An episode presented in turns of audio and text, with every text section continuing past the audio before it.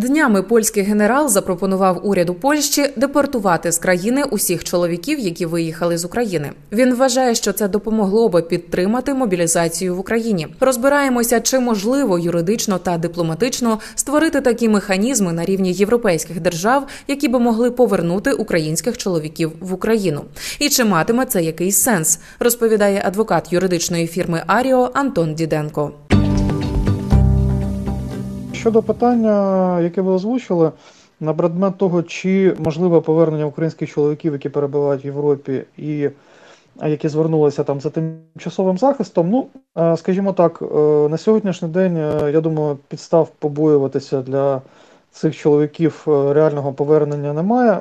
Чому тому, що ну на сьогоднішній день більшість українських громадян, які перебувають на території Євросоюзу, вони користуються статусом так званого тимчасового захисту, тобто є окремо правовий статус біженців, є окремо правовий статус осіб, які звернулися за тимчасовим захистом. І е, відповідно їх статус таких осіб регулюється директивою Європейського Союзу про так звана директива про мінімальні стандарти в разі надання тимчасового захисту. І дана директива вона не передбачає можливості повернення осіб, які мають такий статус в зв'язку з проведенням мобілізації на території країни їх походження.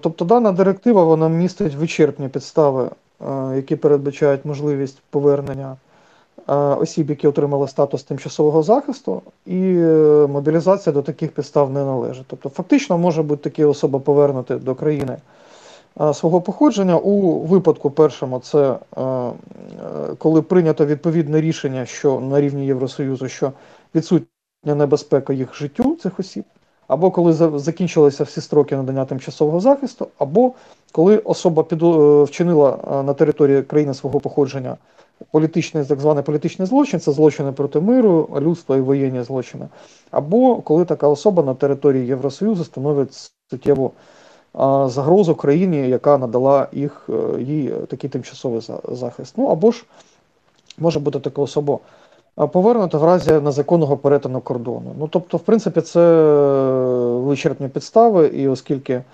не належить е, мобілізація до таких підстав, то відповідно немає підстав стверджувати, що існує такий ризик.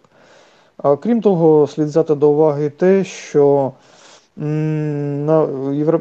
Всі країни Євросоюзу ратифікували Конвенцію про захист прав людини і основоположних свобод. Дана конвенція вона захищає право кожної особи на недоторканність її життя. І у своїй діяльності органи державної органи влади Євросоюзу вони зобов'язані керуватися в тому числі і положеннями цієї конвенції, і положеннями щодо недоторканості. Е, життя особи. Тому повернення до країни, де є небезпека життю е, таких осіб, які звернули за тимчасовим захистом, вона суперечитиме певною мірою положенням конвенції. Тому ну це мало дуже ймовірно, що країни Євросоюзу таким спосіб діяти. Як тому Думаю, ризики є мінімальні. Угу. Тобто, підсумовуючи все це сказано, е, особу можуть повернути в Україну, тобто е, дептувати фактично, якщо вона вчиняє якісь неправомірні ем, неправомірні дії на території тієї країни, на яку перебуває. Е, правильно я так розумію? Так, правильно, угу. тільки це не зовсім депортація, це трошки інша правова процедура, але в цілому так, якщо або ця особа вона вона вчинила в країні свого походження окремі види злочинів, пов'язані з е, воєнними злочинами, злочинами проти миру, проти людства, тобто ну, військовий злочинець, грубо кажучи. Або якщо дана особа становить небезпеку на території відповідної країни Євросоюзу, чинить протиправні дії, злочини, або ж е, порушує правила перетину кордону. А принципі, якщо таким чином. Так, я е, я от хотіла ще звернутися знову до цієї заяви а, про ну, польського генерала про заклик такий, так і він тут говорить про створення певного а, механізму. Якщо це я я, я не дипломат і точно не європейський політик, я не знаю, як це може е, діяти, щоб це були якісь нові практики, і вони не суперечили там, не знаю, правам людини, якимсь е, і так далі. От якщо це говорити про нові механізми, якщо говорити а не про примусову якусь висилку, так а наприклад, це можливо якісь а, майданчики чи хаби, які би чи е, ну знаєте, такі умовні рекрутингові центри, хоча вони не рекрутингові будуть, бо це буде, мабуть, якісь певне правопорушення чи якось неправильно.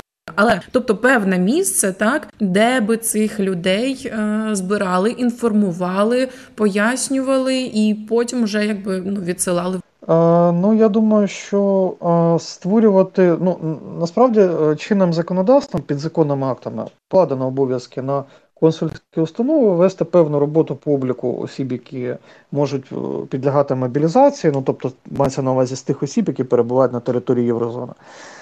Але е, ну, фактично рекрутинг е, щодо повернення на територію України походження, добровільного повернення таких громадян України, які звернулися за тимчасовим захистом, він на сьогоднішній день ну, в принципі нічим не заборонений, і він може здійснюватися українськими консульськими установами, бо більше я думаю, що в принципі такі роботи і ведуться. Але тут потрібно знову ж акцентувати увагу, що це не буде примусове повернення. Тобто, якщо певна особа бажає, вона хоче долучитися до захисту України і повернутися на територію України добровільно до цього захисту, то тут ну, немає ніякої суперечності з євродирективами, і е, це буде особистий вибір такої особи. А от примусово здійснювати повернення, ну на сьогоднішній день, як ви вірно зазначили, немає відповідно до директив такого механізму, і якби він раптом ну, був запроваджений, було б питання щодо його суперечності законодавчим актом в сфері захисту прав людини і міжнародним договорам, тому що таке повернення наражає осіб на загрозу їх життю внаслідок військових дій, і е, існує суперечність із міжнародними актами в сфері захисту прав людини. Тому виникнення примусового механізму ну, воно вкрай малоймовірне. А добровільне створення хабів, ведення агітаційної роботи за участі українських консульських установ, ну це більше мірою, напевно, залежить від українських консульських установ, але це базуватиметься на добровільній згоді таких осіб, і тоді це не суперечитиме законодавству. Зрозуміло, що зараз поки що має так сильно детально про що говорити в цьому напрямку, тому що дійсно мають працювати з українськими громадянами за кордоном посольства та конства, так і не перекладати відповідальність там на європейських якісь інститути чи європейські організації міжнародні. Я би ще хотіла говорити, звісно, законопроєкт закон про мобілізацію, так який ухвалили уже 7 е, лютого у першому читанні.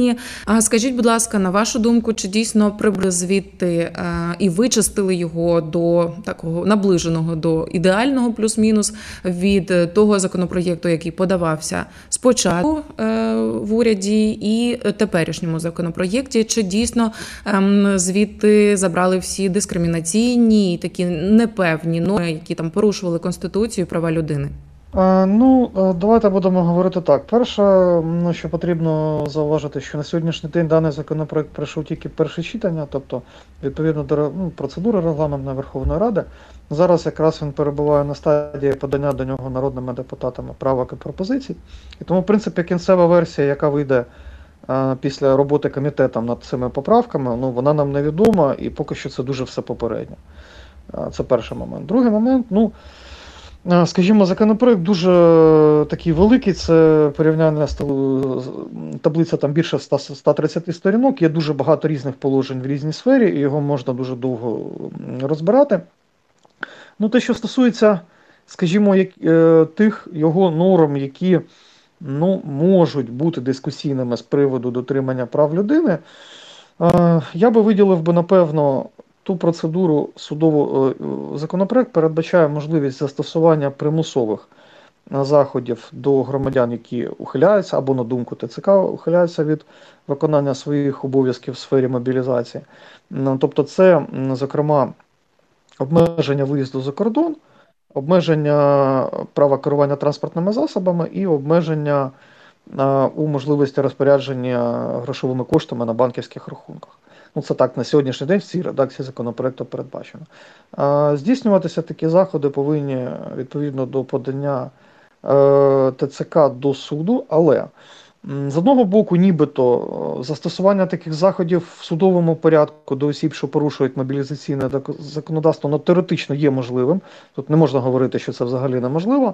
Але сам механізм розгляду цього питання, який на сьогоднішній день запроваджений, ну він є певною мірою, на мою думку, спірним. Чому? Тому що розгляд таких е, заяв е, про застосування заходів впливу до громадян має здійснюватися судом в дуже обмежені сроки, це 15 днів з моменту подання. Е, дуже погано, як на мою думку, виписано процесуальний механізм захисту осіб від таких примусових заходів, тому що заходи є дуже суттєвими: обмеження права власності, обмеження права керування транспортним засобом. І ну, обмеження права виїзду воно вже фактично існує, але ну, все ж таки є питання з приводу. Тяжкості цих заходів і що особі має бути надана можливість адекватного захисту в судовому порядку. Також, наприклад, питання, там, е, яке стосується відсрочки для осіб, які отримують вищу освіту, тому що, ну, на мою думку, тут е, не стільки існує суперечність із Конституцією, скільки існує політичне питання, да, тому що влада йде на певні, е, скажімо, посилення мобілізаційного законодавства. І, звичайно, що такі дії вони можуть бути не завжди популярними у всіх верств осіб, але ну, це не можна трактувати як якесь порушення Конституції. Можуть бути питання з приводу чіткості е, застосування певних норм закону. Ну, наприклад, передбачається передбачається е, залучення органів місцевого самоврядування і е, місцевих державних адміністрацій до е, вчин, ну, до вжиття мобілізаційних заходів, зокрема доставлення осіб до Е, органів комплектування, але не зрозуміло, що мається на увазі, в який спосіб це буде здійснюватися, і що мається на увазі під цією нормою, як це реалізовуватиметься, чи буде тут порушення. Е, можуть бути певні питання, які стосуються, е, скажімо так, бронювання, тому що ну, на сьогоднішній день чинна ну, так би редакція не чинна, а існуюча редакція законопроекту вона передбачає те, що будуть зменшуватися обсяги осіб, які бронюються. Ну, наприклад, в державній службі будуть бронюватися тільки безумовно тільки категорія А, а інша категорія Б і В державних службовців вона бронюватиметься тільки в обсязі 50% від працівників, але тут виникає питання, яким чином будуть визначатися ці 50%. Тобто відсутній прозорий механізм, і можна говорити про те, що тут може бути певні корупційні моменти, тому що ну яким чином особа попадатиме, потраплятиме в цих 50%, які заброньовані, не а, пояснюється від відсутній на сьогоднішній день порядок, і відповідно тут може бути зловживання, якийсь суб'єктивізм, а можливо і корупція. Тому, в принципі, законопроект дуже великий і не у всьому він поганий, а далеко не у всьому, на мою думку. Ну, наприклад, не можна заперечувати те, що є важливою нормою про те, що встановлюється певний граничний а, срок. А, на які може бути мобілізована особа під час е, воєнного стану, це 36 місяців. Так само і е, передбачається можливість звільнення з військової служби добровільного особи, яка повернулася з полону. Тобто ну, врегульовуються питання, які доволі таке є дискусійними. На сьогоднішній день це безстрокове перебування в складі військових сил, е, в складі військових підрозділів, воно є дуже дискусійним на сьогоднішній день з приводу того, е, яким чином реалізовуються права і недискримінація в цьому в цій частині. Тут ніби це питання вже покращується. Е, так само виникало дуже багато питань з приводу функціонування електронного кабінету призовників до якого надходитимуть повістки. Так? Це, в принципі, реакція держави на те, що певні особи вони змінюють місце проживання, не повідомляють органи ТЦК і таким чином ухиляються від отримання повісток. Це не є знову ж таки порушенням запровадження електронного кабінету, на мою думку, але є певні аспекти, яким чином документи вважатимуться врученими. У межах е, роботи цього електронного кабінету, тому що встановлюється презумпція, що Документ вважається врученим з моменту надходження, але наскільки дійсно адекватно працюватимуть ці електронні кабінети, ну це теж е, велике питання. Тому є окремі моменти, але ми бачитимо ще е, те, яким чином даний законопроект буде допрацьований до другого читання. Адвокат юридичної фірми Аріо Антон Діденко пояснив, чи можливо депортувати з країн Європи українських чоловіків у рамках посилення мобілізації. Розмову вела Ірина Сампан.